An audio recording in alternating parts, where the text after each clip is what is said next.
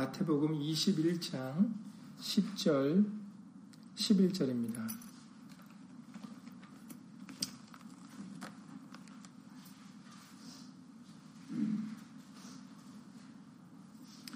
마태복음 21장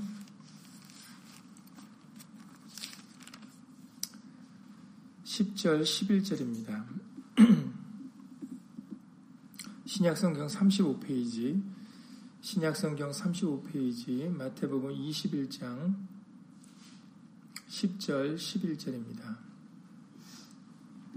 다 함께 예수를 읽겠습니다. 마태복음 21장 10절 11절입니다. 예수께서 예루살렘에 들어가시니 온 성이 소동하여 가로되 이는 누구뇨 하거늘 무리가 가로되 갈릴리 나사렛에서 나온 선지자라 예수라 하니라 말씀에 앞서서 잠시 먼저 예수님으로 기도드리시겠습니다. 주의로 제3일다는 날을 기억하여서 어, 우리들 예수의 말씀을 함께 나누고자 예수 이름으로 모였습니다. 종료주의를 기념하면서 예수님의 예루살렘 입성을 기뻐하고 환영했던 그 어, 때와 같이 오늘날 우리들에게 10년 가운데 예수님을 기쁨으로 모실 수 있도록 예수님을 도와주시옵시고 예수님을 나의 구세주로 나의 반석으로 나의 구원자로 믿음으로 인정해드리고 받아들일 수 있도록 예수 이름으로 도와주시옵소서. 오직 우리가 믿을 수 있는 것은 예수님 한 분뿐입니다. 오직 예수님만 믿고 예수 이름을 부르는 그런 예수님의 친백성들 다 될 수 있도록 오늘도 예수님의 말씀으로 깨우쳐 주시옵소서. 함께 우리들 뿐만 아니라 함께하지 못한 믿음의 식구들과 그리고 인터넷을 통해서 같은 마음 같은 뜻으로 어, 간절히 하나 되는 심령들 위해 동일한 예수의 말씀의 깨달음과 은혜로서 예수 이름으로 함께하여 주시옵소서.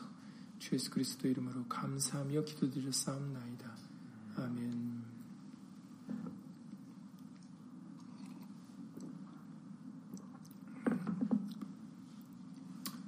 주일날 말씀드린 대로 기독교에서는 다음 주일날 이제는 오는 주일이죠. 돌아오는 주일에 이제 종료주일을 드리지만 저희는 이제 종료주일과 고난주일을 나눠서 어, 예배 그, 그 그것에 관련된 말씀들을 자세히 상고해 보려고 어, 종료주일을 한 주간 앞당겨서 드리고 있습니다. 지금 읽으셨던 이 마태복음 21장의 말씀 1절부터가 이제 이 종료일을 기념하는 거에 관련된 말씀들인데요. 오늘은 지금 10절, 11절 말씀을 읽으셨습니다. 이제 사람들이 호산나 찬송하리로다 주의 이름으로 오시는 이여라고 시편 118편의 말씀을 어, 그들이 인용하면서 예수님을 맞이하셨, 맞이하였고 그리고 이제 예수님께서 10절에서 예수께서 예루살렘에 들어가시니 온 성이 소동하여 이제 많은 사람들이 그렇게 종려나무 가지를 들고 그렇게 예수님을 맞이하니까 이제 그 예루살렘 성안이 이제 막 소동이 일어나는 겁니다. 그러면서 무슨 소동이 일어났는지를 이제 말씀해 주시는데 가로되 이는 누구뇨? 라고 묻고 있습니다. 도대체 이 사람이 누구길래 어, 이렇게 많은 사람들이 어, 종려나무 가지를 들고 호산나를 외치면서 어, 주의 이름으로 오시는 이여 가장 높은 곳에서 호산나 여기서는 이렇게 말씀하셨지만 우리가 이번 주일에 읽으셨던 요한복음 12장에서는 이스라엘의 왕이다라고 말씀을 하고 있죠.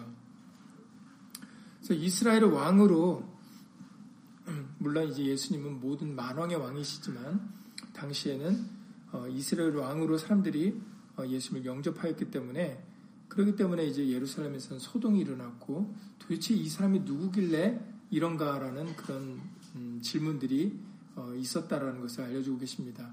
그랬더니 11절에 무리가 가로되 이제 예수님이 누구신지를 아는 그 무리가 가로되 갈릴리 나사렛에서 나온 선지자 예수다라고 그렇게 얘기를 해주고 있습니다. 이분이 누구냐? 도대체 누구길래 사람들이 호산나라고 외치나? 이분이 진, 진실로 구원자 메시아가 맞는가? 궁금증을 가질 때 사람들이 어, 이분은 바로 갈릴리 나사렛에서 나온 선지자 예수다라고 그렇게 말을 하고 있습니다. 참 아이러니하지 않습니까? 갈릴리 나사렛이라는 동네는 멸시와 천대를 받는 동네이기 때문에 그곳에서는 선지자가 나올 수 없다라고 사람들이 알고 있는 곳이었습니다. 그 여러분들 잘 아시는 대로 어, 나다나엘과 빌립과 나다나엘 대화를 통해서도 우리가 잘 알 수 있듯이 요한복음 1장 45절 이하 46절이죠. 요한복음 1장 45절 이하 46절에 빌립이 나다나엘을 찾아 이르되 모세가 율법에 기록하였고 여러 선지자가 기록한 그 일을 모세 율법과 여러 선지자가 기록을 한 그 사람을 우리가 만났다. 나사렛 예수다. 요셉의 아들 나사렛 예수다라고 나다네 빌립이 나다나엘에게 얘기하니까 나다나엘이 그 말을 듣고 우와 진짜 정말 그래? 라고 얘기한 게 아니라 단번에 나온 말이 나사렛에서 무슨 선한 것이 날 수 있느냐라는 말이었습니다. 그러니까 그만큼 그 당시에 나사렛이란 동네는 사람들에게 인정받지 못하는 어, 정말로 인정받는 것뿐만 아니라 멸시와 천대를 당하는 동네였기 때문에 거기서 도저히 선지자가 나올 수 있는 그런 곳이 아니다. 그러니까는 빌립이 모세가 율법에 기록하였고 여러 선지자가 기록한 그 일을 우리가 만났다라고 얘기를 해도 그분이 바로 나사렛 예수라고 하니까 그냥 단번에 나온 얘기가 나사렛에서 무슨 선한 것이 날 수 있느냐라는 그런 음, 반응이 대답이 그렇게 돌아오고 말았습니다. 그러니까 이제 빌립이 가로되 그럼 와서 봐라 와보라 이렇게 얘기를 했죠. 결국은 와, 서 예수를 만난 나다나엘은 어, 예수님을 어, 영접하게 되었습니다. 그것은 이제 후반전에 나오는 얘기고요. 어쨌든 그렇게 갈릴리 나사렛이라는 동네는 사람들에게 인정받지 못하는 동네였다라고 말씀을 어, 그 당시 분위기에 대해서 우리에게 알려주시고 계십니다. 예수님이 갈릴리 나사렛에서 자라게 된 이유를 여러분들 기억을 하십니까? 여러분들 지금 요셉의 아들 지금 요, 요한복음 1장에 빌립이 나다네엘에게 요셉의 아들 나사렛 예수니라라고 얘기했던 것처럼 성경에 보시면은 어, 예수님이 잉태되기 전에 예수님께서 성령으로 잉태되시기 전에 그 요셉과 마리아가 살고 있었던 곳이 바로 갈릴리 나사렛이었습니다. 갈릴리 나사렛에서 요셉과 마리아가 살다가 이제 총독이 호적하라 라는 그 명령을 내렸기 때문에 이제 호적을 하려고 요셉과 마리아가 이제 베들레헴으로 가게 되죠. 고향으로 돌아가게 됩니다.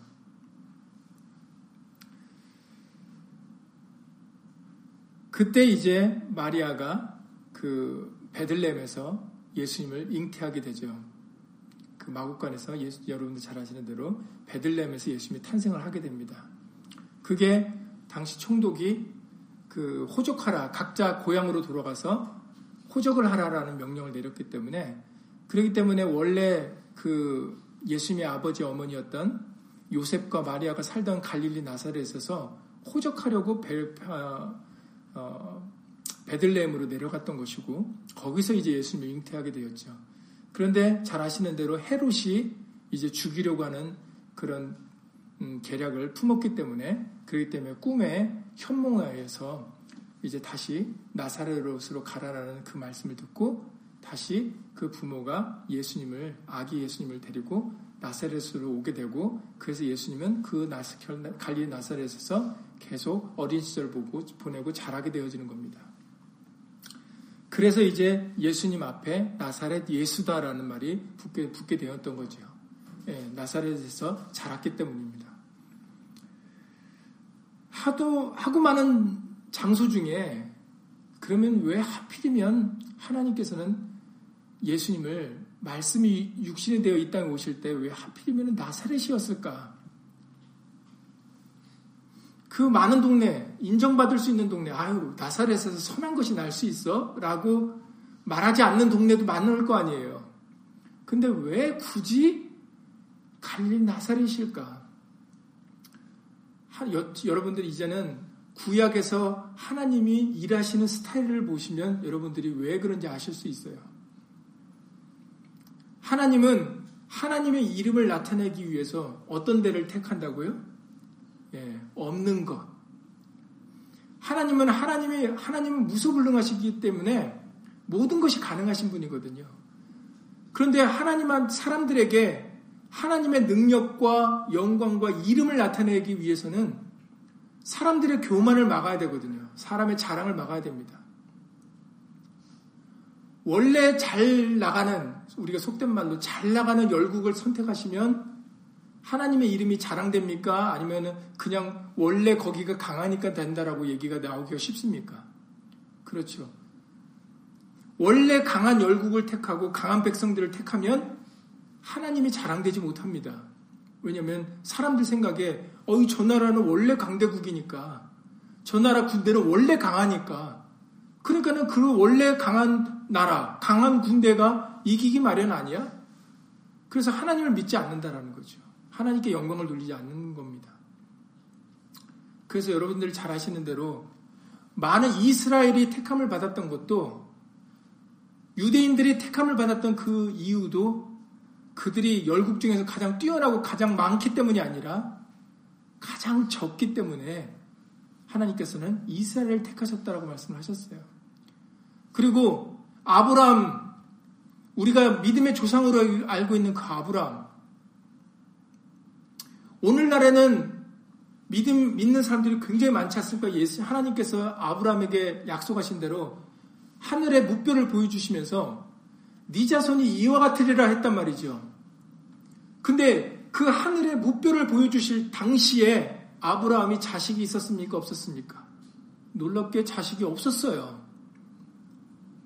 자식이 없는 사람한테 하나님께서는 네 자손이 무뼈과 같으리라 그러셨다는 거죠. 우리는 착각하지 말아야 되는 게 지금 우리가 예수 믿는 사람이 무별과 같이 많다고 해서 그게 우리의 자랑이 되어서는 안 된다는 겁니다. 이번 주제도 말씀드렸던 것처럼 종료일 날 사람들이 종려나무 가지를 들고 예수님을 맞이할 때 수많은 무리가 모여 서 예수를 맞이했습니다. 그런데 우리는 그 수많은 무리가 보이지 말아야 된다는 거죠. 많은 무리는 사람들이나 좋아하는 겁니다. 하나님은 자식이 없는 아브라함에게 네 자손이 무뼈가 같으리라고 하신 분이에요. 그리고 열국 중에 가장 적은 이스라엘에게 내가 너를 택하고 내 이름으로 일컫는 백성이라고 말씀하신 분입니다. 기도원의 300명 용사를 생각해 보시고 광야를 지나 가나안 땅에 몇 사람이 들어갔는지 생각해 보세요. 장정만 60만이 나왔는데 출애굽한 사람들이 장정만 어른 힘을 쓸 수 있는 남자들만 생겨 60만 명입니다. 그런데 그 중에서 몇 명 들어갔어요? 여호수와 갈렙만 들어갔습니다. 이처럼 하나님은 숫자를 생각하지 않는다라는 거예요. 많고 적음을 따지는 분이 아니다라는 겁니다. 왜 많은 장소 중에 갈릴리 나사렛일까 하필이면 그것은 사람들이 멸시하고 천대하는 곳이기 때문이에요. 그 멸시하고 천대하는 곳에 하나님의 이름을 가진 말씀이 육신을 되어 가지고 오신 이 육신으로 이 땅에 오신 그 예수님이 거기서 자라셨습니다. 누가 알았겠습니까? 그러니까는 이미 하나님께서 사무엘 선지에게 얘기했던 말씀하셨던 것처럼 그 용무와 심장을 보지 말라. 사무엘상 16장 6절 이하 7절입니다. 사무엘상 16장 6절 이하 7절에 사무엘이 그 다윗의 형 엘리압을 보고 마음에 이르기를 그것도 겉으로 표현한 것도 아니에요. 마음에 이르기를 야 여호와의 기르신 기름 부으실 자가 과연 이, 이 사람이다 하였더니 사무엘상 16장 6절 이하 7절입니다. 여호와께서 사무엘에게 이르시되 사무엘은 말로 표현한 것도 아니고 마음으로 야, 이 엘리압이라는 사람이 하나님 보시기에 기름 부음 받을 자가 분명하다라고 생각을 했는데 여호와께서 사무엘에게 이르시되 그 용무와 심장을 보지 말라. 내가 이미 그를 버렸노라. 나의 보는 것은 사람과 같지 아니하니 사람은 외모를 보거니와 나 여호와는 중심을 보느니라 이렇게 말씀하셨어요. 하나님께서는 겉사람을 보시지 않는다는 것을 이미 여러 차례 말씀하셨습니다. 율법으로도 말씀하셨어요. 신명기 10장 17절 예 18절에서도 신명기 10장 17절 예 18절에 너희의 하나님 여호와는 신의 신이시며 주의 주시오 크고 능하시며 두려우신 하나님이시라 사람을 외모로 보지 아니하시며 뇌물을 받지 아니하시고 고아와 가부를 위하여 신원하시며 나그네를 사랑하사 그에게 식물과 의복을 주시나니라고 말씀하셨어요. 하나님은 외모로 사람을 취하지 않기 때문에 오히려 고아와 과부를 신원하여 주시고 나그네를 사랑하신다 이렇게 말씀하셨습니다. 고아와 과부가 어떤 위치에 있는 사람들입니까? 힘없는 사람들 아닙니까? 나그네도 힘없는 사람들입니다. 주인이 그 백성이 아니니까 나그네도 서름을 갖고 있는 사람이죠. 외로운 사람들입니다. 이처럼 하나님은 있는 자, 부한 자, 많이 아는 자, 이런 사람들을 보다 고아와 과부와 나그네를 더 생각하신다라는 거죠. 그렇다고 그런 사람들을 돌보시지 않는다는 게 아니죠. 안타깝게도 그들 스스로가 하나님을 외면하기 때문에 하나님이 그들을 돌보지 않는 겁니다. 왜냐하면 그들이 가진 힘, 그 자, 그들 자신들이 가지고 있는 돈, 그들 자신들이 갖고 있는 명예, 이런 것들이 때문에 그들 스스로가 하나님의 도움을 찾지 않아요. 그러니까 하나님은 오히려 없는 자, 천하고 멸시받는 자를 사용을 하셔서 하나님의 이름을 나타내시는 거죠. 여러분 잘 아시는 고린도전서 1장의 말씀입니다.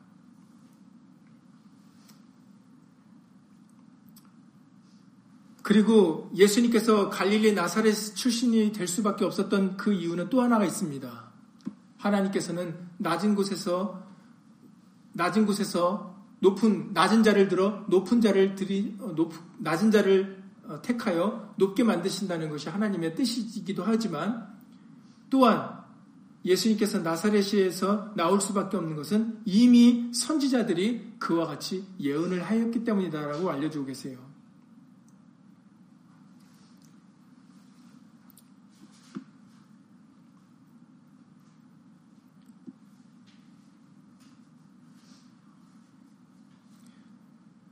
이사야 선지자의 글을 보면은 이사야 53장 1절 예 3절에서 이렇게 말씀을 해주십니다.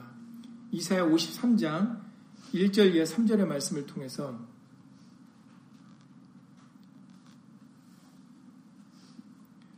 우리의 전한 것을 누가 믿었느뇨? 이사야 53장 1절 예 3절입니다. 우리의 전한 것을 누가 믿었느뇨? 여호와의 팔이 뉘게 나타났느뇨? 그는 앞으로 오실 예수님에 대하여 말씀하시는 것이죠.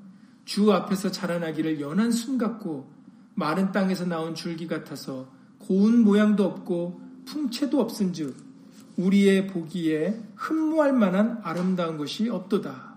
그는 멸시를 받아서 사람에게 실어 버림바 되었으며 간고를 많이 겪었으며 질고를 아는 자라. 마치 사람들에게 얼굴을 가리우고 보지 않음을 받는 자 같아서 멸시를 당하였고 우리도 그를 귀히 여기지 아니하였도다라고 말씀을 하셨습니다.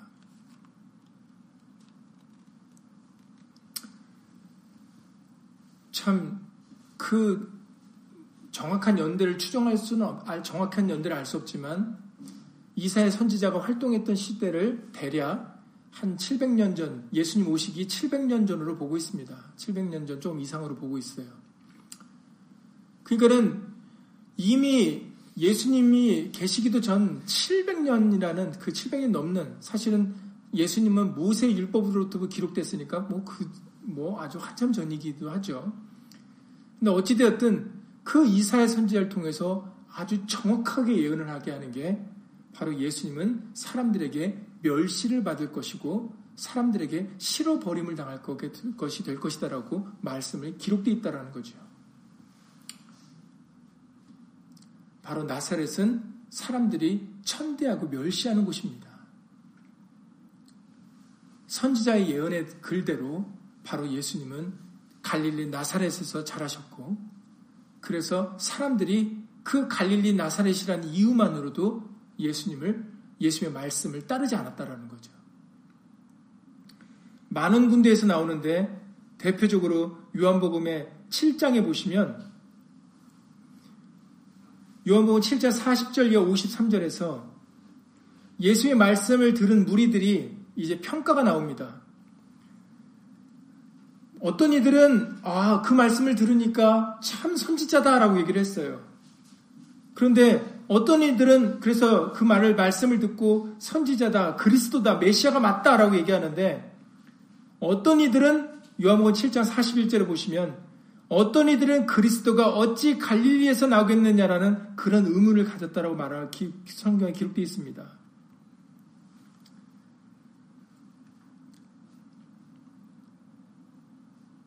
그래서 43절에 예수를 인하여 요한복음 7장 43절에 보면 예수를 인하여 무리 중에서 쟁론이 되니 그 중에는 그를 잡고자 하는 사람들도 있으나 손을 대는 자가 없었더라. 하속들이 대제사장들과 바리새인들 바리새인들에게로 오니 저희가 묻되 어찌하여 잡아오지 아니하였느냐 왜 예수님을 잡아오지 않았느냐라고 대제사장들과 바리새인들이 그들에게 물었다는 하속들에게 물었다라는 것이죠. 그러니까 하속들이 대답하되 그 사람의 말하는 것처럼 말한 사람은 이때까지 없었나이다. 그러니까는 그 대제장과 바리새인들이 사람 사람을 시켜서 예수님을 잡아오라 그랬는데 오히려 잡으러 간 사람들이 예수님 말씀을 듣고는 아니 여태까지 이런 말씀을 한 사람이 없는데 이 사람 정말 선지자가 아닙니까? 그리스도가 아닙니까? 라고 생각을 했다라는 거죠. 그러니 바리새인들이 대답하되 아 너희도 미혹되었느냐? 오히려 이제 그들은 그, 답답한 거죠. 보낸 예수님을 잡으러 보낸 하속들까지 예수님에 대하여 좋게 얘기를 하니까 이제 바리새인들은 너희도 미혹됐느냐?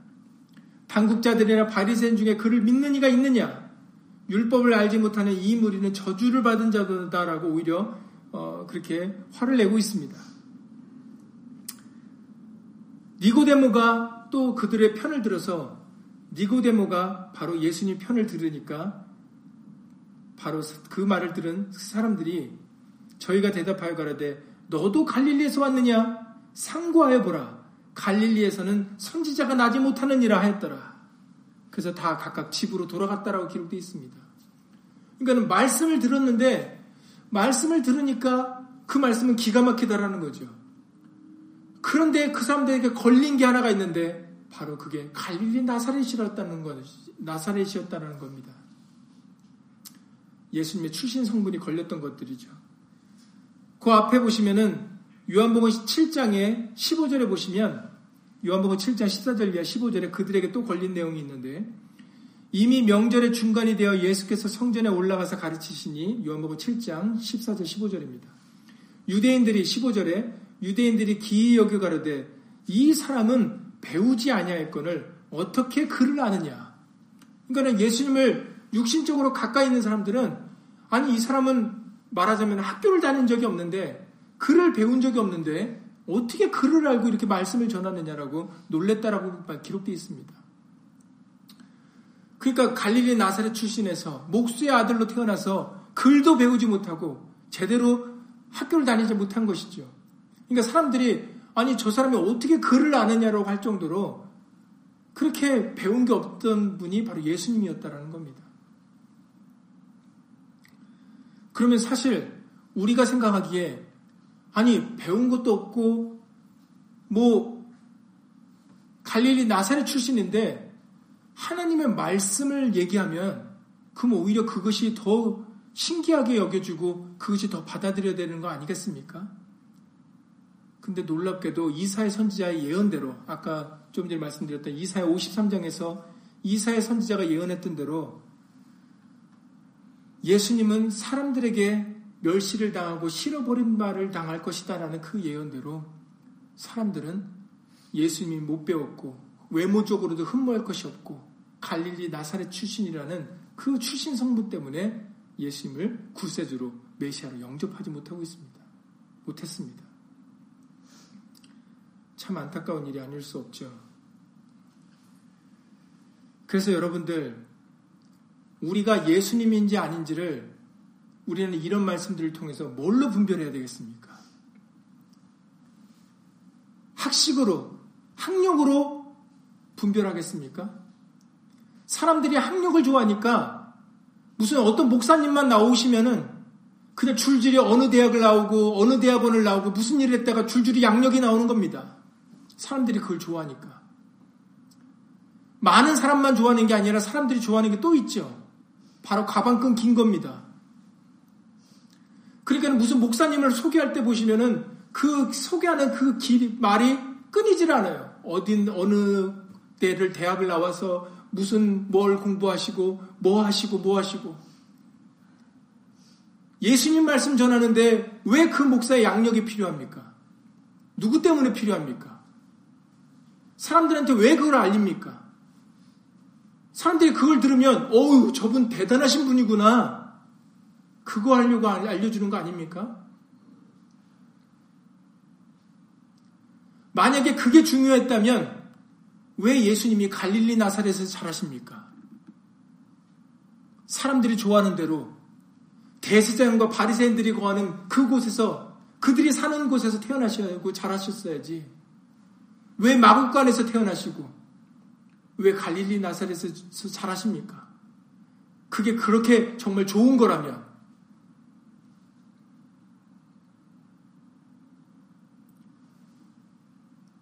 우리에게 이번 주일에 알려주셨던 것처럼 요한복음의 말씀을 통하여 예수님은 이 세상과 관계가 없으신 분이에요. 예수님은 출신 성분부터 이미 선지자의 글, 모세의 율법과 선지자의 글들을 통하여 예수님이 어떤 분으로 어디서 나시고 자라실 거며 누구를 우리를 위하여 고난을 당하시고 십자가에 죽으실 것을 기록하신 대로 그대로 말씀을 이루러 오신 분이에요. 사람에게 어떤 능력이나 어떤 보여지는 것을 나타내고 자랑하러 오신 분이 아니다라는 거죠. 우리도 그것을 기억을 해야 됩니다. 그런데 왜 우리가 출신 성분을 자랑합니까? 내가 얼마큼 배웠고, 내가 어떤 사람이라는 걸 왜 나타냅니까? 예수님의 말씀이면 되지. 우리는 그걸로 분별하면 안 됩니다. 아, 저 사람이 저렇게 뛰어난 사람이구나. 우리는 보여지는 그런 스펙으로 우리는 어떤 걸 분별하는 게 아니라 말씀으로 분별하셔야 돼요. 말씀인지 아닌지 말씀이면 바로 우리는 그 말씀 앞에는 아멘 할 수 있습니다. 그러나 말씀이 아니라 세상적인 얘기, 학식적이고 지식적인 얘기, 감동을 주는 얘기, 아름답게 꾸며진 얘기들, 세상의 경험들, 자신의 판단들, 지혜나 명철들, 이런 것들, 그것은 우리가 바라보고 그것이 우리의 분별의 대상이 되어서는 안 될 것입니다. 예루살렘 예수님을 모실 때 예루살렘은 소동하고 도대체 이가 누구뇨? 갈릴리 나사렛 예수라. 이것은 좋은 말이 아니에요. 오히려 감추고 싶은 얘기죠. 우리 입장으로서는. 할, 수, 할 수만 있으면 우리는 갈릴리 나사렛이라는 건 빼고 그냥 예수다라고 말하고 싶을 거예요. 갈릴리 나사렛이라는 것은 정말 하나님의 능력이 돋보이는 것입니다. 그런 천한 동네에서 없는 마태복음의 4장 1절 이하 흑암의 땅 이사의 선지가 예언했던 대로 그 갈릴리는 흑암의 땅이라고 마태복음 4장 1절 이하에서 말씀하셨어요. 사람에게 버림받고 멸시받는 그 땅에서 자라서 이곳까지 오신 예수님. 그것은 하나님의 말씀이기 때문에 가능하다는 걸 보여주고 있는 겁니다. 그래서 예수님을 바라보고 우리는 외모적인 것을 볼 게 아니라 출신 성분을 따질 게 아니라 우리는 예수님이 이루시는 행하시고 말씀하시고 행하시는 그 말씀을 바라봐야 된다는 거예요. 그 말씀이 우리의 생명입니다. 우리는 그 말씀을 믿으셔야 돼요. 예수님께서 왜 예루살렘에 입성하시고 그리고 또 그 많은 사람들이 환영하는 데서 입성했는데 또 아이러니하게 많은 사람들이 예수님을 십자가에 못 박으라고 외쳤죠. 그 모든 일들은 그냥 되어진 것이 아니라 다 기록한 말씀대로 되어졌다라는 것입니다. 예수님의 탄생부터가 그러합니다. 이미 여러분들 잘 아시는 대로 마태복음 1장 21절이야 23절에 보시면 이미 예수님이 태어나시기도 전에 하나님은 성령으로 이름을 지어 주셨죠. 아들 낳으리니 이름을 예수라 하라. 이는 그가 자기 백성을 저희 죄에서 구원할 자이심이라 아니라 이미 예수님이 어떤 분이신 것까지 밝히십니다. 태어나시기도 전에. 그러시면서 마태복음 1장 22절에서 말씀하시기를 이 모든 일에 된 것은 주께서 선지자로 하신 말씀을 이루려 하심이니라고 밝히시고 계세요. 이 모든 일에 된 것은 주께서 선지자로 하신 말씀을 이루려 하십니다. 예. 예수님은 하나님의 말씀을 이루러 오신 분이에요. 그래서 예수라는 이름을 받은 것도 바로 하나님의 말씀, 하나님의 이름이기 때문에 그 이름을 이루려고 바로 예수라는 이름을 받게 돼 가지고 이 땅에 오시게 된 것이지요. 모든 것은 그냥 되어진 것이 아닙니다. 예수님의 탄생부터 그리고 예수님의 죽으심과 부활하심까지 이 모든 것은 하나님의 말씀이시다는 겁니다.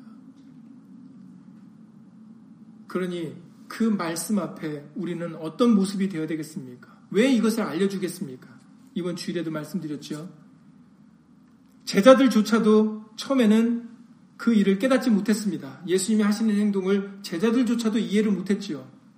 우리가 이번 주일날 읽으셨던 요한복음 12장의 말씀도 그래, 그러했습니다. 요한복음 12장 16절에 기록되어 있기를 요한복음 12장 16절에 제자들은 처음에 이 일을 깨닫지 못했다가 예수께서 영광을 얻으신 후에야 이것이 예수께 대하여 기록된 것임과 사람들이 예수께 이같이 한 것인 줄 생각났더라.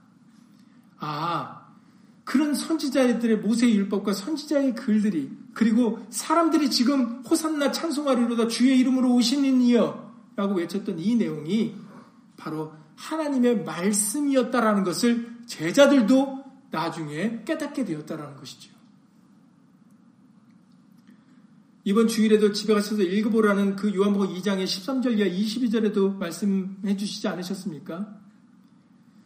요한복음 2장 13절 이하 22절에 예수님께서 성전에 들어가셨을 때 그 안에 소와 양과 비둘기 파는 사람들과 돈 바꾸는 사람들이 있었습니다.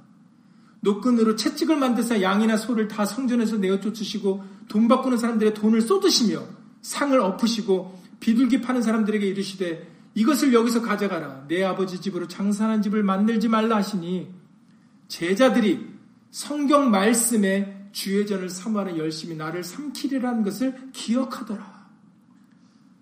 예수님께서 분을 내시는 그 순간도 그냥 우리 같이 홧김에 감정적으로 내신 게 아니다라는 겁니다. 그 분을 내는 그 순간에서도 그것이 하나님의 말씀이었다라는 거죠. 성전을 헐어버리라. 내가 사흘 만에, 사흘 동안에 일으키리라 하셨을 때 유대인들이 조롱합니다. 아니, 이 성전은 46년 동안의 지역권을 네가 3일 동안에 일으키겠느냐? 그러나 예수는 성전된 자기 육체를 가리켜 말씀하신 것이라 죽은 자 가운데서 살아나신 후에야 예수님께서 부활하신 후에야 제자들이 이 말씀하신 것을 기억하고 성경과 및 예수의 하신 말씀을 믿었더라 라고 기록되어 있습니다. 그제서야 제자들이 아, 이 모든 것이 이미 성경에 기록된 대로 되어진 것이고 그리고 예수님은 하나님의 말씀을 이루셨구나라는 것을 제자들이 깨닫게 되었을 때 바로 하나님의 말씀을 예수의 하신 말씀을 믿었더라라고 기록되어 있어요. 자, 여러분 이것이 이제 분명합니다. 왜 종료일과 고난일과 그리고 왜 죽으심과 부활이 있어야 되는가? 그것은 하나님의 말씀이었다라는 거죠. 그리고 예수님은 그 말씀을 이루셨습니다. 그러면 오늘날 그것을 읽고 듣고 본 자들은 어떻게 해야 되겠습니까? 바로 믿어야 되는 것이죠. 그게 핵심입니다. 생명을, 부활을 믿어야 되는 것입니다. 우리로 하여금 믿게 하려고 말씀이 육신을 되어 오셔서 탄생부터 죽으시고 부활하시고 승천하시는 그 순간까지 예수님은 오로지 하나님 말씀만 하신 분이에요. 말씀만 말하셨고 말씀대로만 행하신 분이에요. 사람들에게 흔들리지 않으셨어요. 감정에 치우치지 않으셨습니다. 예수님을 잡으러 온 군병들에게 베드로는 칼을 빼서 오히려 그 종의 귀를 쳐서, 떨어뜨리지 않았습니까? 여러분들 아시는 대로 베드로는 감정적인 사람입니다. 그러니까 역시 그, 그때도 즉흥적으로 내 주를 나 자신을 예수님을 보호하겠다는 생각에 칼을 빼서 종의 귀를 떨어 잡으러 온 종의 귀를 떨어뜨려, 떨어뜨려서 오히려 예수님 앞에 책망을 듣지 않았습니까? 그때 예수님이 뭐라고 말씀하셨습니까? 내가 만 나는 열두 형도 더 되는 천사를 불러다가 저들을 멸할 수 있지만 그러나 내가 그렇게 하면 이렇게 하리라는 그 성경이 어떻게 이루어지리라고 예수님이 말씀하셨어요. 그러니까 예수님이 잡혀가는 그 위급한 순간에서조차 베드로는 감정적으로 칼을 빼들었지만 오히려 예수님은 베드로보다 더 하실 수 있다라는 거죠. 열등도 더 되는 천사를 불러다가 그들을 멸할 수 있다고 하셨으니까. 베드로보다도 더 강하게 하실 수 있었지만 그런 권세가 있으신 분이지만 그러나 예수님은 그 당시에 그 권세를 쓰지 않으셨다라는 거죠. 참으셨다라고 말씀하셨습니다. 그 이유는 그렇게 하는 것이 성경에 기록되어 있기 때문이다라는 것이죠. 이처럼 예수님은 모든 거에 바로 철저하게 하나님 말씀만 생각하셨어요. 그것은 무엇 때문이겠습니까? 바로 오늘날 우리들로 하여금 예수님을 믿게 하려 하심이었어요.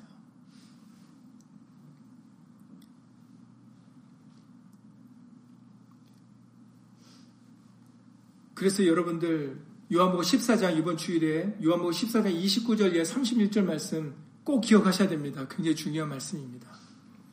요한복음 14장 29절 31절에 예수님이 그 떠나시기 전에 제자들에게 말씀하셨던 그 내용입니다. 주일날 말씀드렸던 말씀드렸지만 다시 한번 말씀드립니다. 이제 일이 이루기 전에 너희에게 말한 것은 일이 이룰 때에 너희로 믿게 하려 함이라. 아주 정확하게 목적에 대해서 말씀하십니다. 이후에는 내가 너희와 말을 많이 하지 아니하리니 이 세상 임금이 오겠습니다. 그러나 저는 내게 관계할 것이 없으니 오직 내가 아버지를 사랑한 것과 아버지의 명하신 대로 행하는 것을 세상으로 알게 하려 함이로라. 일어나라 여기를 떠나자 하시니라. 오직 이 세상의 임금, 이 세상의 것과는 예수님은 관계가 없다라는 거예요. 아예 관계를 맺으려고 하지는 하려는 마음이 없으신 거예요. 오직 예수님의 마음은 내가 아버지를 사랑하는 것과 사랑하기 때문에 아버지의 명하신 대로 행하는 것을 세상으로 알게 하렵니다. 그리고 왜 그럼 세상에 알게 합니까? 알게 하는 이유가 뭡니까? 바로 사람들로 하여금 예수님을 믿게 하려고. 그러니까는 최종 목적은 우리가 예수를 믿는 데 있다는 거죠. 부활을 믿는 데 있습니다. 그 믿음이 우리에게 없으면 이 종료일이나 고난일이나 십자가의 죽으심이 부활의 의미가 없게 되는 거예요.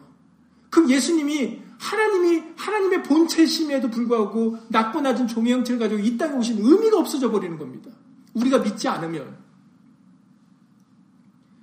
그래서 이 시기에는 우리는 예수를 믿는 믿음을 달라고 간절하게 기도를 드려야 되는 시기예요. 믿지 않으면 하나님께서 선지자의 글을 통하여 모세의 율법을 통하여 이 땅에 오신 그 목적이 우리가 믿지 않으면은 그럼 그건 아무것도 아닌 게 돼 버리는 거거든요. 우리로 하여금 예수님을 믿게 하려고 부활의 생명을 믿게 하려고 예수님이 친히 하나님이신데도 불구하고 이 땅에서 고난과 고통을 당하셨어요. 갈릴리 나사렛이라는 멸시와 청대를 당하셨습니다. 누구 때문에요? 우리로 하여금 예수님을 믿게 하려고 그 유일한 이유입니다.